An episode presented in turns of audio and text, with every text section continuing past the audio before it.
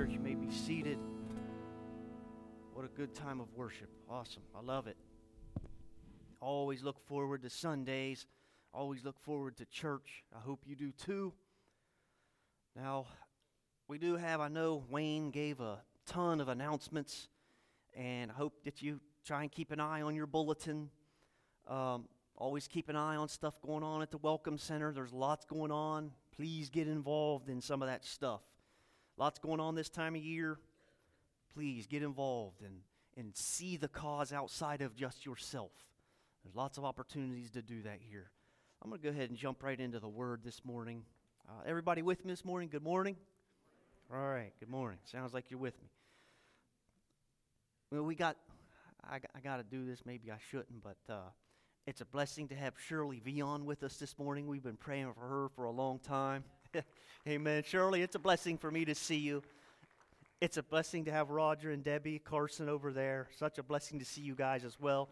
They've been on our prayer list a lot and been through a lot, and it, blesses me to see them. It's awesome to have you guys with us this morning. Uh, I'll be preaching out of First John again this morning. Uh, if you remember last week, we were in First John chapter 2. Um, I kind of warned you that I had been studying First John, and the Lord just kept tapping me on the shoulder and saying, Son, I want you to write some of these things down and look a little further into them. Um, also, this this may kind of turn into a two part series. I don't know. I haven't haven't had a chance to pray that far ahead yet. If God allows, this may kind of turn into something next week as well. But have a very good scripture. Um, and if you know me at all, I really like to look at the scripture and see what it's trying to say to us. So I always encourage you, don't be afraid to to put the Bible under the microscope and, and dissect it and really understand it. And that's kind of what we're going to do this morning. First John chapter 5, verse 18 is our text. And if you have your Bible, you can open there and kind of leave it there, and we'll do our best to get it up on the screens. But that scripture says this it says that we know that whosoever is born of God sinneth not. But he that is begotten of God keeps himself, and that wicked one touches him not. Let me read that to you again. We know that whosoever is born of God sins not, but he that is begotten of God keeps himself, and that wicked one touches him not. Now, this is a good scripture, it has whole lots of meaning to it.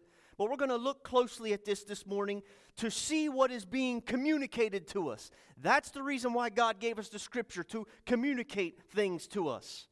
Now, this first part, it says, We know that whosoever is born of God. I like to look at that little phrase there, born of God. It is talking about a genuinely regenerated, born again Christian, someone that has been converted when you are born of God, you have been saved. When you are born of God, it means you have been brought into the family of God. You are now one of His. Whenever you see that phrase, born of God, that's what it means. Simply means that you have become one of His own sons, one of His own daughters through the faith that is in Jesus Christ and His finished work on the cross.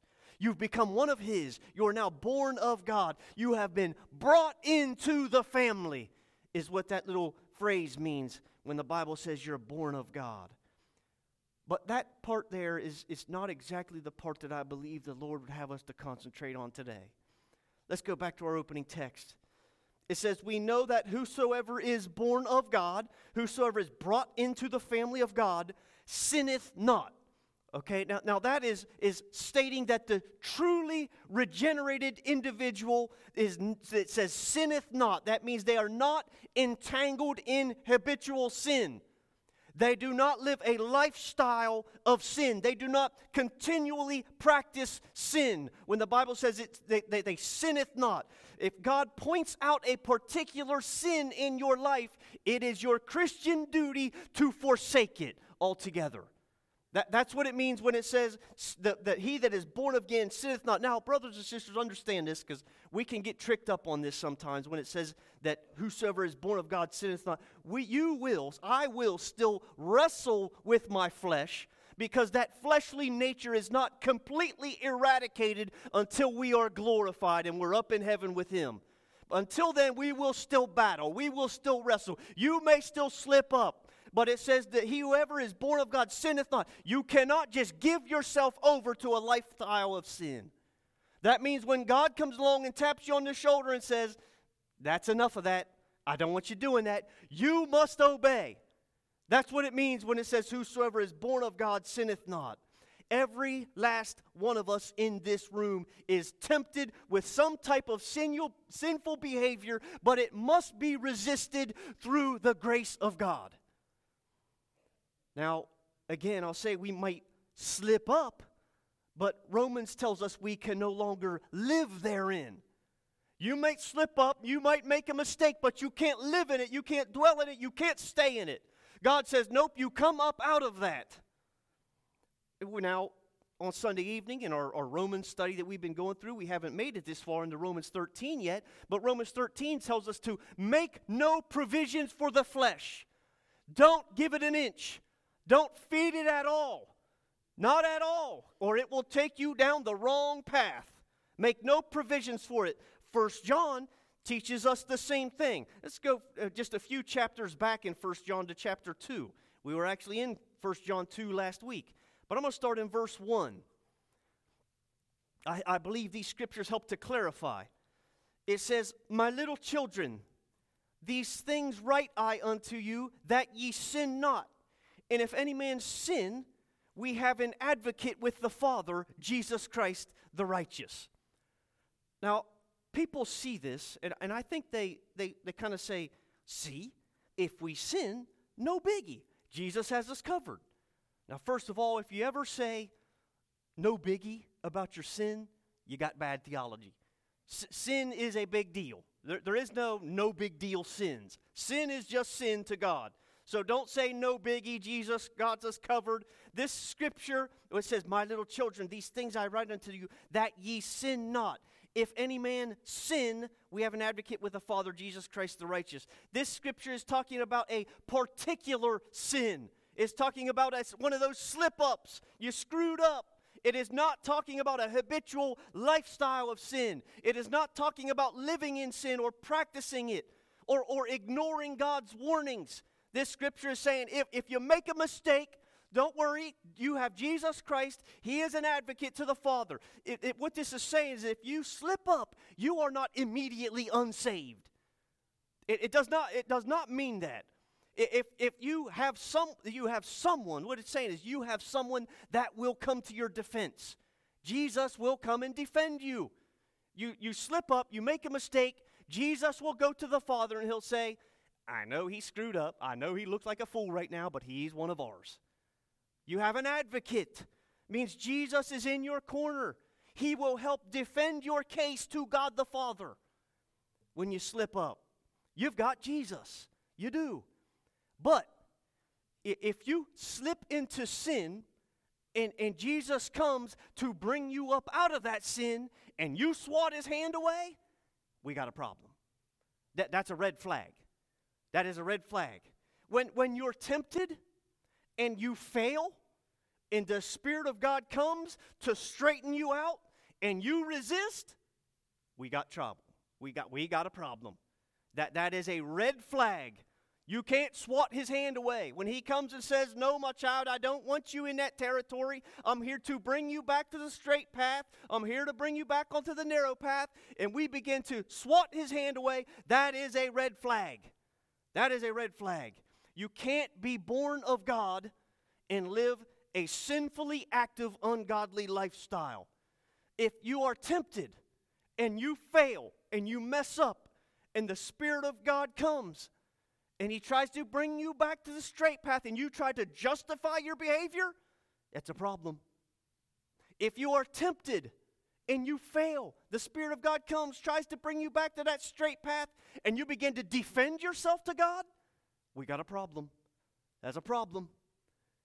We, it, our place is not to defend ourselves to God, to justify ourselves to God. We are to let Him do His work in us. You can't be born of God and live in a sinfully active, an ungodly lifestyle. You may sin, you may slip up, but that corrective hand of the Father comes and He brings you right back to the path. Now, I could continue on with this topic, but I don't even believe that's what the Lord would have us to focus on today. Let's go back again to our opening text. 1 John 5:18. Now, maybe we have a little bit better understanding. Let's read it again. It says, "We know that whosoever is born of God, you remember that part just means whoever is brought into the family of God. We know that whosoever is brought into the family of God sinneth not. Remember, that's talking about that habitual lifestyle of sin. They do not live that way. If you're brought into the family of God, you will not live a habitually sinful lifestyle. You may slip up, but He'll come and bring you back to the path. Okay, now we kind of understand that first part. Let's look at the second part now. It says, But he that is begotten of God keepeth himself, and that wicked one toucheth him not. Now, now, I believe this is where the Lord maybe wants to turn our attention a little bit this morning to the second part of that verse. He that is begotten of God keepeth himself, the scripture says. You and I must keep ourselves. It means we must be on guard all the time. We must be on guard. We must be on the lookout for the enemy. We must be wary of the enemy. Not worry about the enemy, but we wary of him. Where is he at? I smell him. I sense him. The Bible says you got to keep yourself. You got to be cautious, always on the lookout, always on the defense for his attack. He's going to spring up out of the bushes and try to get you. He's going to come lurking at night and try to attack you. You must keep yourself. Now, we must keep ourselves from who? It says the wicked one, that he touches you not. It's the devil. That's who you must keep yourself constantly on guard against the enemy, the wicked one, the devil.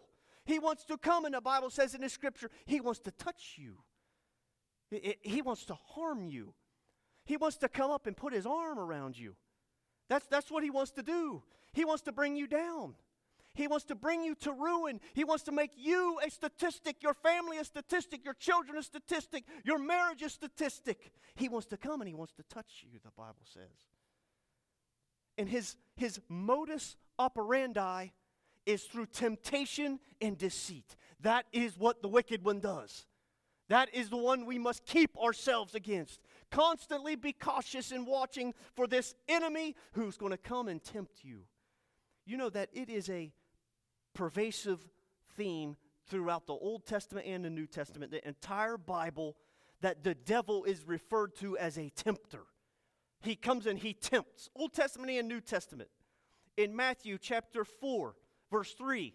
We're only going to read just the first part of this scripture, but this is when Jesus was fasting and in the wilderness, and he was hungry and he was weakened. And look what Matthew 4 3 says. And when the tempter came to him, you, you see that the, the writer here, the writer of this gospel, refers to Satan as the tempter.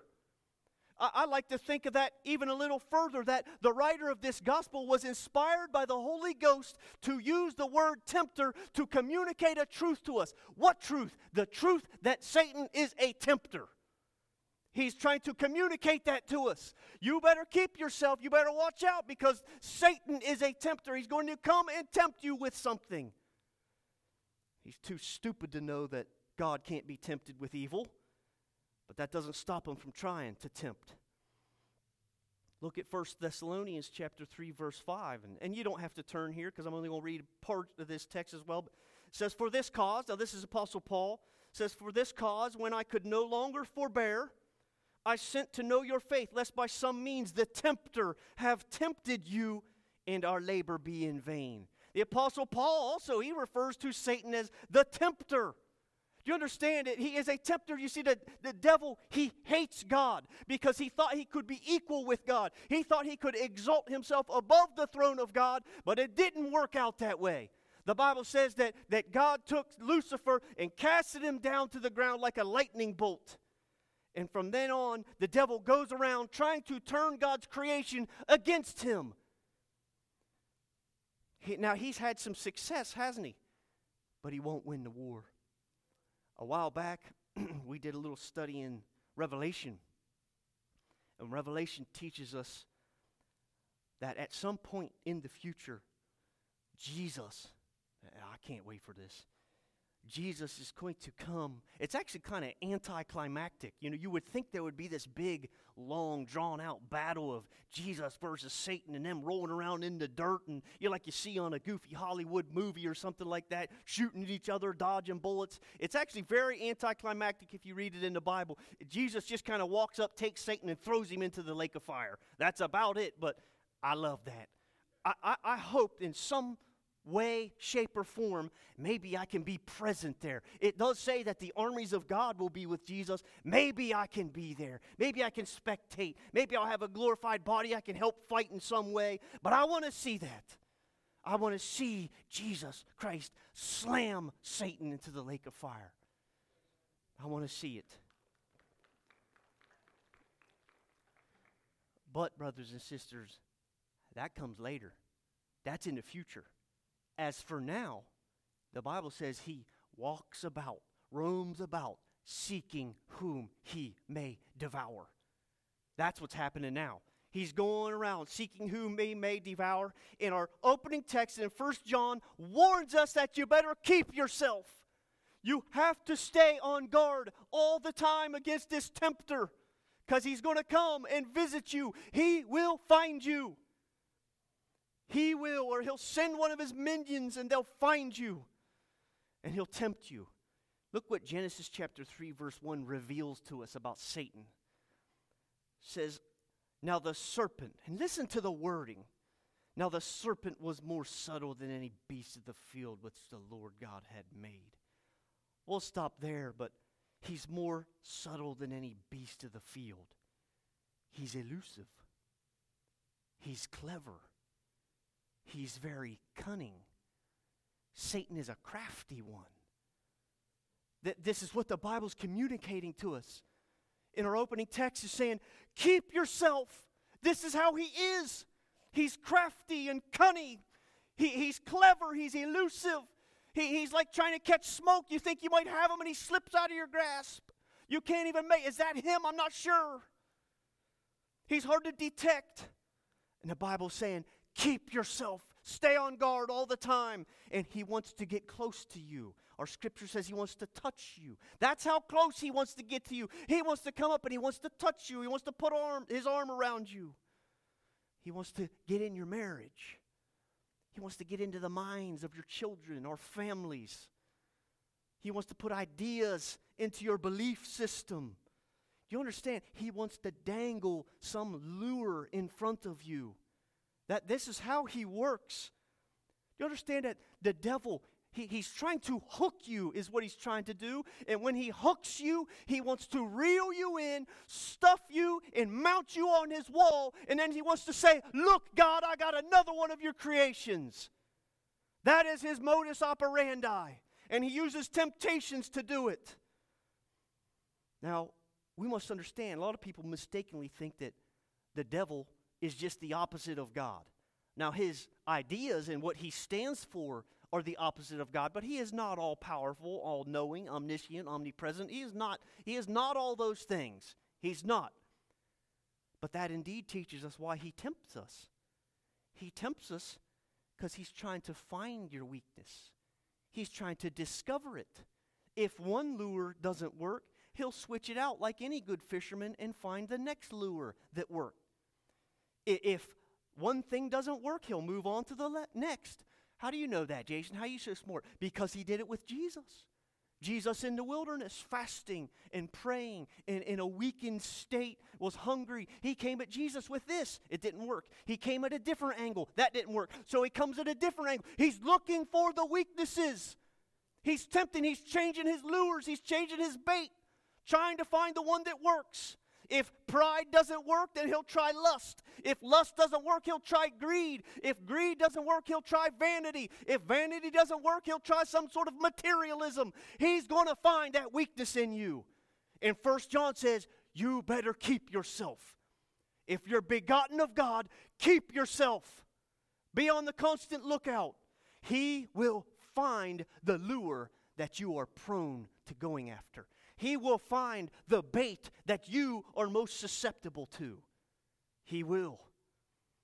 And he'll keep trying and trying and trying because he's driven by arrogance, believing that he's equal with God, believing that he can be above God. And he wants to use you as one of his pawns in his war against God. That's exactly what it's all about the battle of good and evil. Look at the wording in Genesis chapter 3, verse 6. Look at the wording. It says, And when the woman saw that the tree was good for food, this is when the enemy's tempting Eve with the forbidden fruit. When the woman saw that the tree was good for food, and that it was pleasant to the eyes. Do you see the tempting words here? In a tree to be desired, to make one wise. She took the fruit thereof and did eat, and gave also to her husband with her, and he did eat. This, brothers and sisters, do, do you see those, those the, the, the, verbiage in those scriptures? That She looked on it, it was good. It, it was desirous. It was pleasant to look upon all, all these temptations, he's putting the lure out there to Eve. This is a, the age old lie that, that the grass is greener on the other side of the fence, Eve. Look, look at this, Eve. Eve, I, know you have all those other fruits, and they're good, and I'm not saying anything about those, Eve. But look at this one. Look at this one, look, Eve. Just, just look at it. Look how good this one looks it's better than those other ones. Those other ones, you can have them all the time. Eve, have you ever wondered, Eve, why God said you can't have this one? You ever wonder why? Maybe it's because this one's different, Eve. and you know, you know that all of this is being spoken in a buttery, smooth voice of reason. You know it is. The, the enemy, he reassures through the things that he says to us. He's affirming, he's calming, he speaks in a calming voice. God doesn't want you to have this fruit because it will make you wise. It, he keeps pushing it. Matter of fact, Eve, if you eat this fruit, you can be like God. Eve, if you eat this, he's trying to hold you back, Eve. Can't you see? He's trying to block you from becoming what you should become. You can be just like him, Eve. You can be wise and knowing the truth, good and evil. He's trying to hold you back. God is trying to stop you from being what you should be, Eve.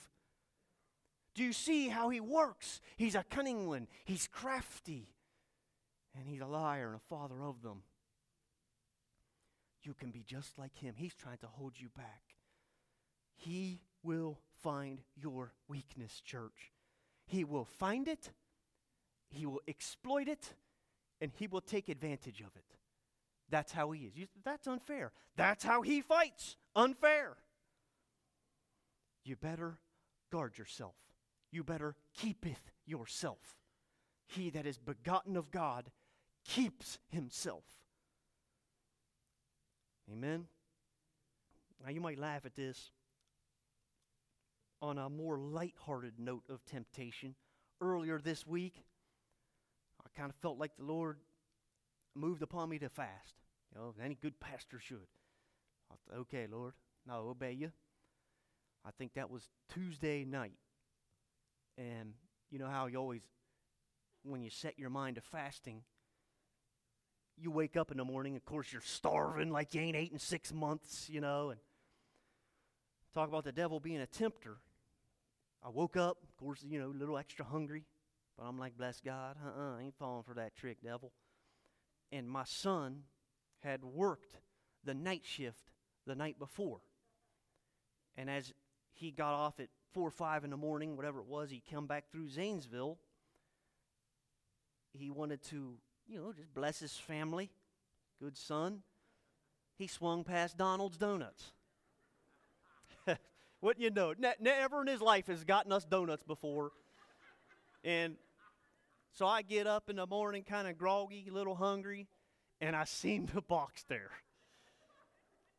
I mean, I'm telling you, and I thought, well, let me just look at them. I'll look at them. You know, the box was closed up. I cracked that box open. I kid you not. One of them had sprinkles, church. Sprinkles on it. Oh, man. Lord have mercy. Is there any defense against sprinkles? Yeah, man. I closed the box and I left, and uh, I was able to resist for a while. I went to work and did some praying and went about my day, but when I came back home, I had to partake of one of them. So I didn't last the whole day, but I, I did last for a while. It was a valiant effort. At least you can say it was a valiant effort. I'll try again next week. Son, don't get no donuts on Wednesdays. That's how he is, though. That's how the enemy is. He gonna find a weakness. Back to all serious now. How about this one? First Kings chapter 11 verse 1. Talking about this enemy being a tempter. And First John's telling us to keep yourself. Whosoever is begotten of God keeps himself. Remember that devil, he's going to find the lure that you're susceptible to. First Kings chapter 11 verse 1. Look, says, "But King Solomon loved many strange women, together with the daughter of Pharaoh, women of the Moabites, the Ammonites, the Edomites, Zidonians, and the Hittites." one of the nations concerning which the Lord said unto the children of Israel, Ye shall not go in unto them, neither shall they come in unto you, for surely they will turn your heart after their gods. Solomon clave unto these in love. Look at verse 3 says, And he had 700 wives, princesses, and 300 concubines, and his wives turned away his heart for it came to pass when Solomon was old that his wives turned away his heart after other gods. Brothers and sisters, could you agree with me this morning that the enemy came to Solomon and threw some lures and switched baits, but he finally found the one that got Solomon? Could we agree with that this morning? He got Solomon with lust. He got him, he found it. This is the arguably one of the most wisest men that may have ever walked this planet. And understand, Solomon wasn't some jerk or some idiot or some heathen. Solomon did great things for the Lord. You understand that Solomon built what may have been the most beautiful temple to have ever been erected on this planet actually, I, I was reading, I, I should have looked this up, been more prepared. I was reading, it may be in Ezra or in Nehemiah, they're rebuilding the temple, and at some point they finish it. And if you look, scripture teaches that they're actually a little bit disappointed when the temple gets rebuilt after Solomon's is destroyed. They're a little disappointed because it doesn't look as, as grand and as splendid as it did when Solomon built it. It was so beautiful and so wonderful, the house of God was. And Solomon was instrumental in that. But the tempter came to him and found his weakness. Hundreds of hundreds of wives and side babes and girlfriends and mistresses. The devil got him. The devil found his weakness. The devil came and he touched Solomon, put his arm around him. Solomon forgot, or we could say Solomon failed to keepeth himself. He wasn't on guard. At some point in Solomon's life, he let his guard down just for a little bit. And one of them babes caught his eye. And he ends up, his heart completely turned. E- even the, the, the warning of God came and says, Solomon, I, I don't want you to marry all those pagan babes because they're going to turn your heart away. What'd he do? He's pushed God's hand away. His corrective hand. He said, No, thanks, Lord, but I've got this under control.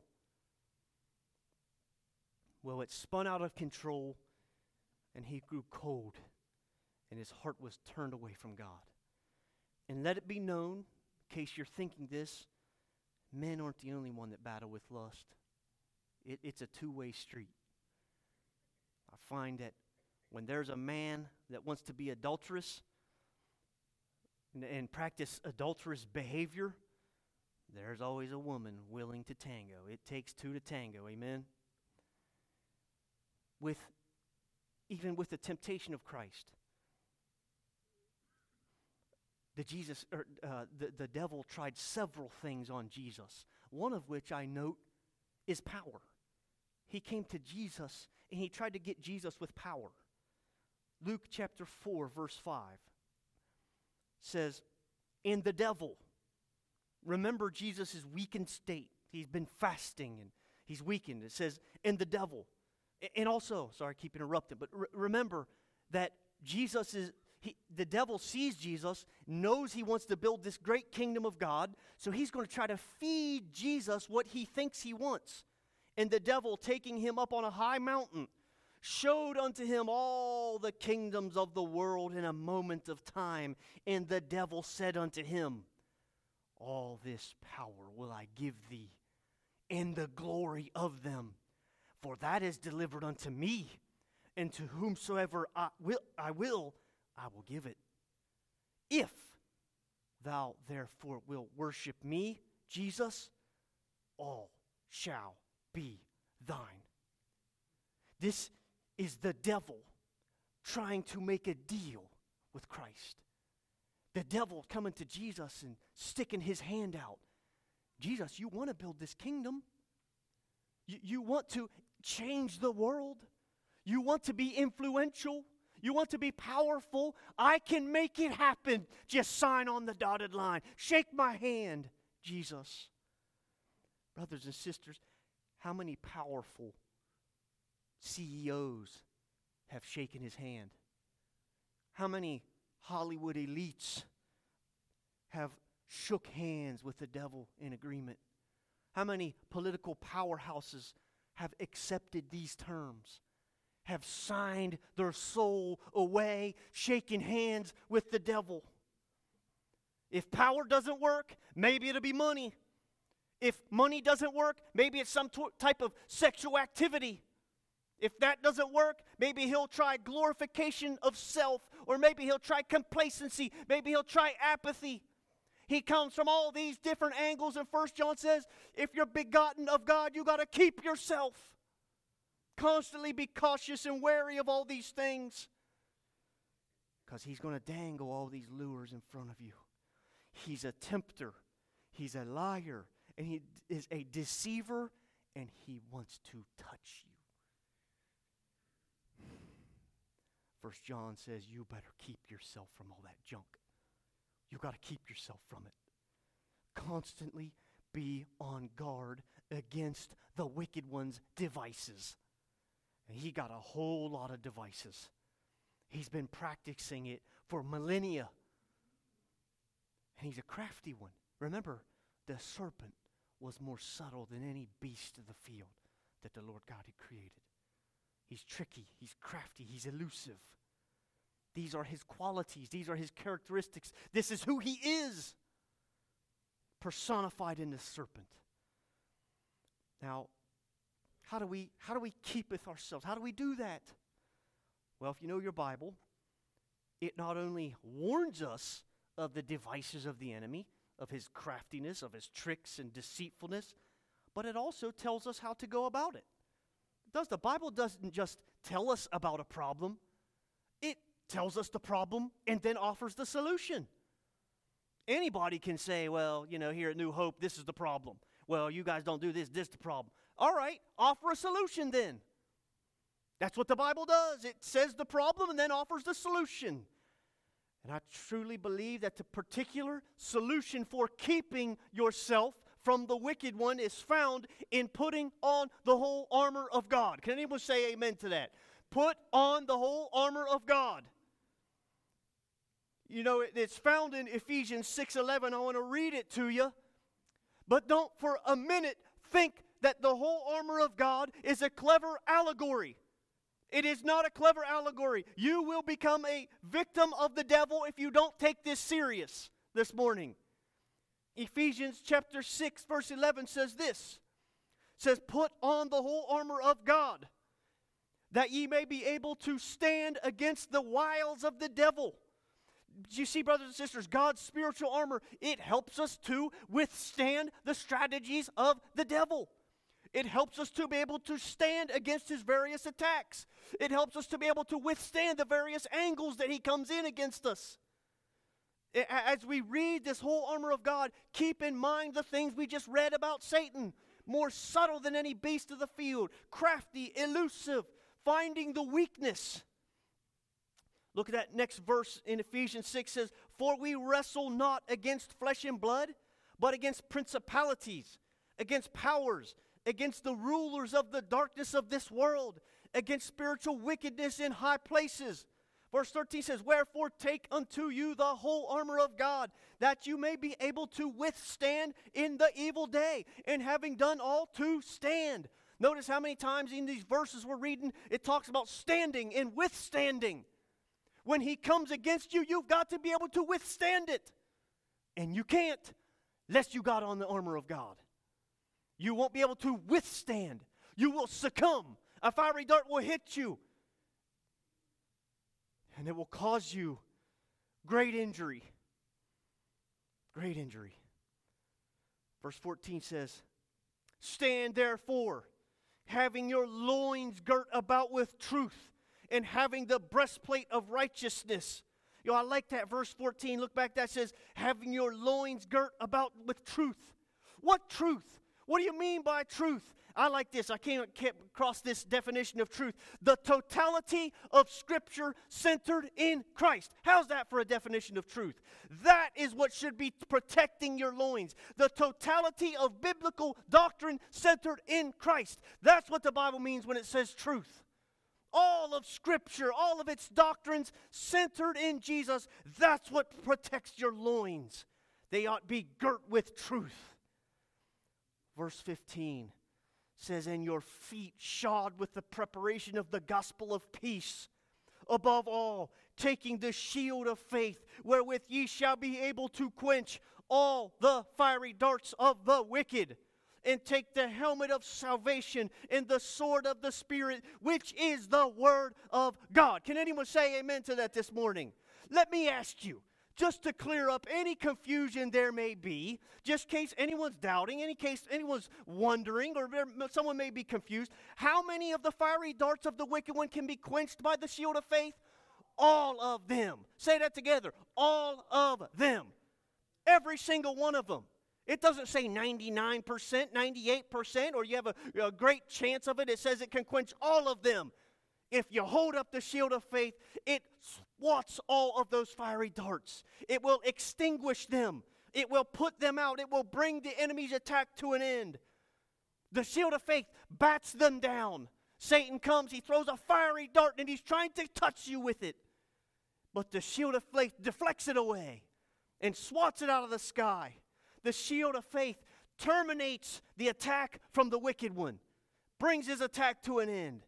Now, how does that take place exactly? James chapter 4, verse 7 says this. Says, Submit yourselves therefore to God, resist the devil, and he will flee from you.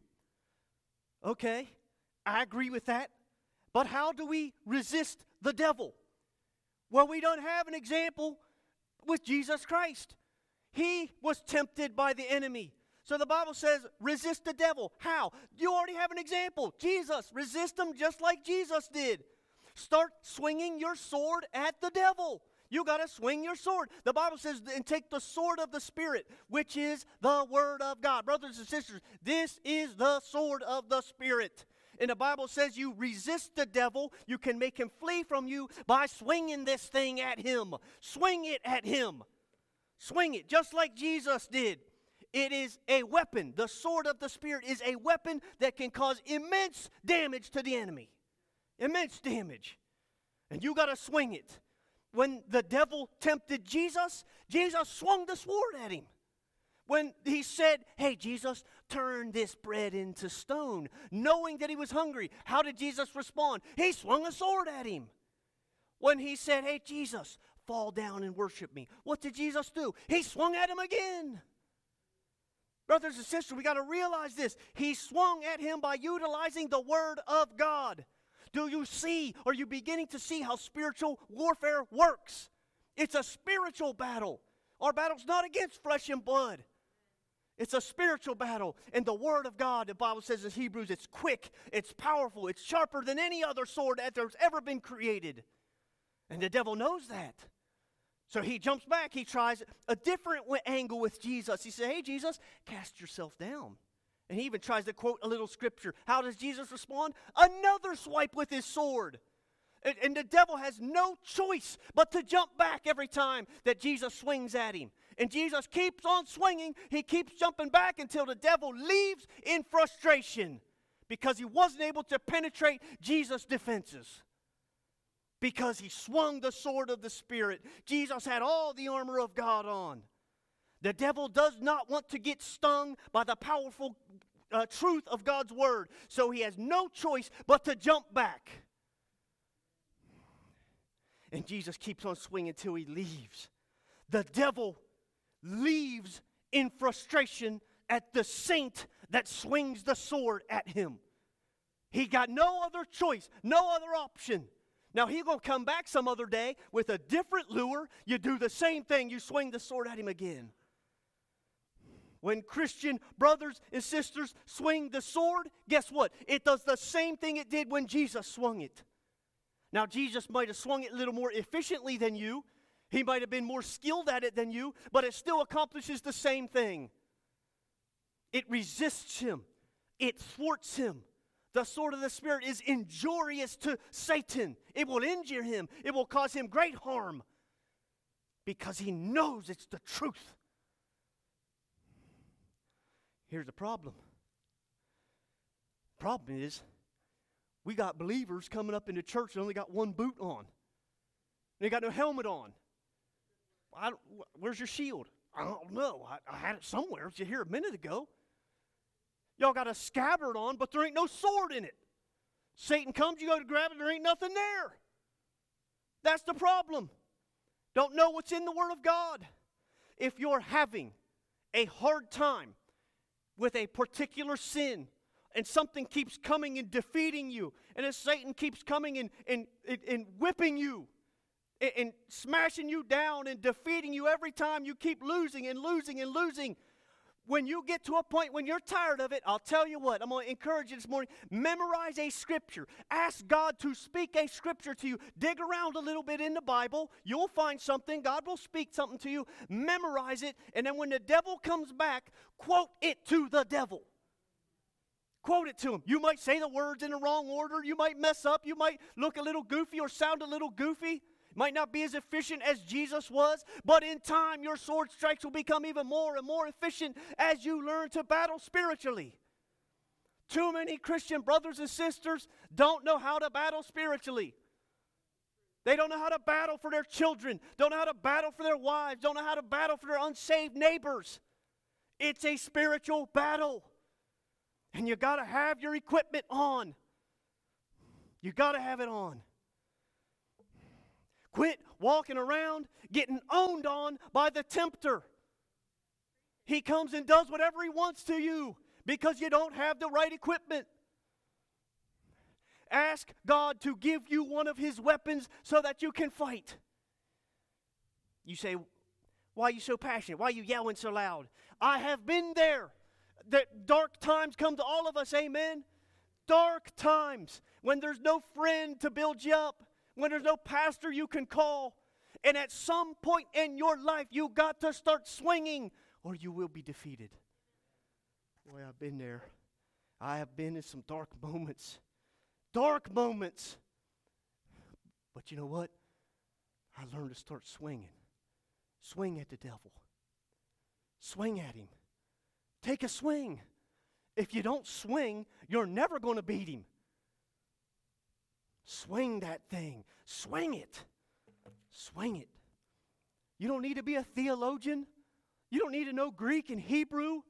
Memorize just a couple little things out of it. Paraphrase it if you must. But swing it. Just like Jesus did. Remember last, last week we learned Jesus, to be a Christian is to be Christ like, to, to behave like Him. Well, how did he behave when he was tempted? He swung his sword. If I can ask the band to make their way back, please. We'll bring this to a close. We're going to go back to our opening text.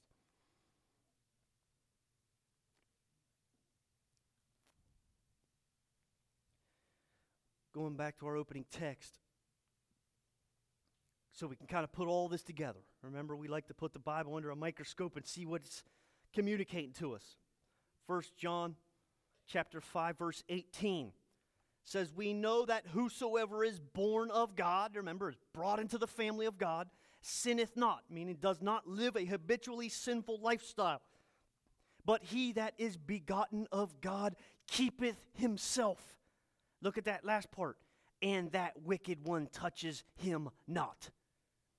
Brothers and sisters, if a believer puts on that armor, if a believer lives cautiously. Remember last week I had a scripture t- taught us to walk circumspectly, not as fools, but as wise.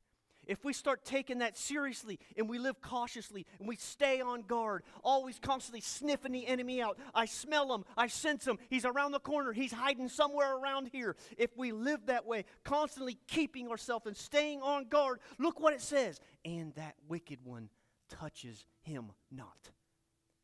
If you have on the armor of God, he can't touch you.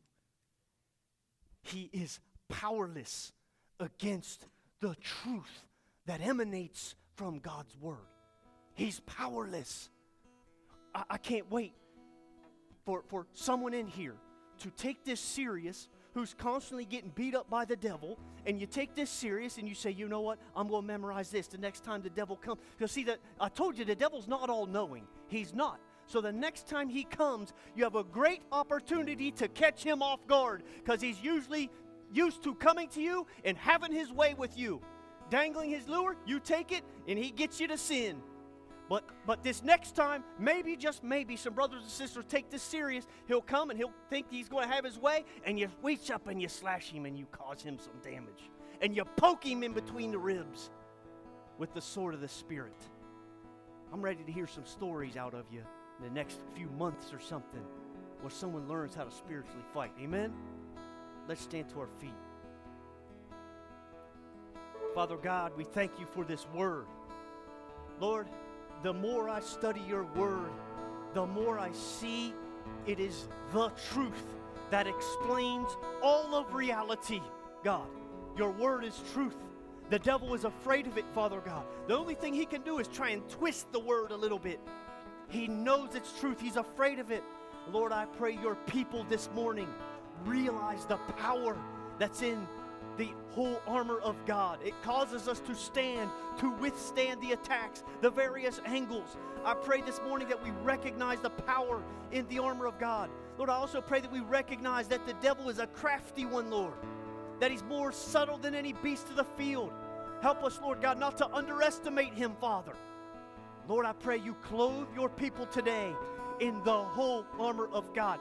Get us let us dust off that shield of faith that maybe we laid down or we misplaced. Let us find it again, Lord.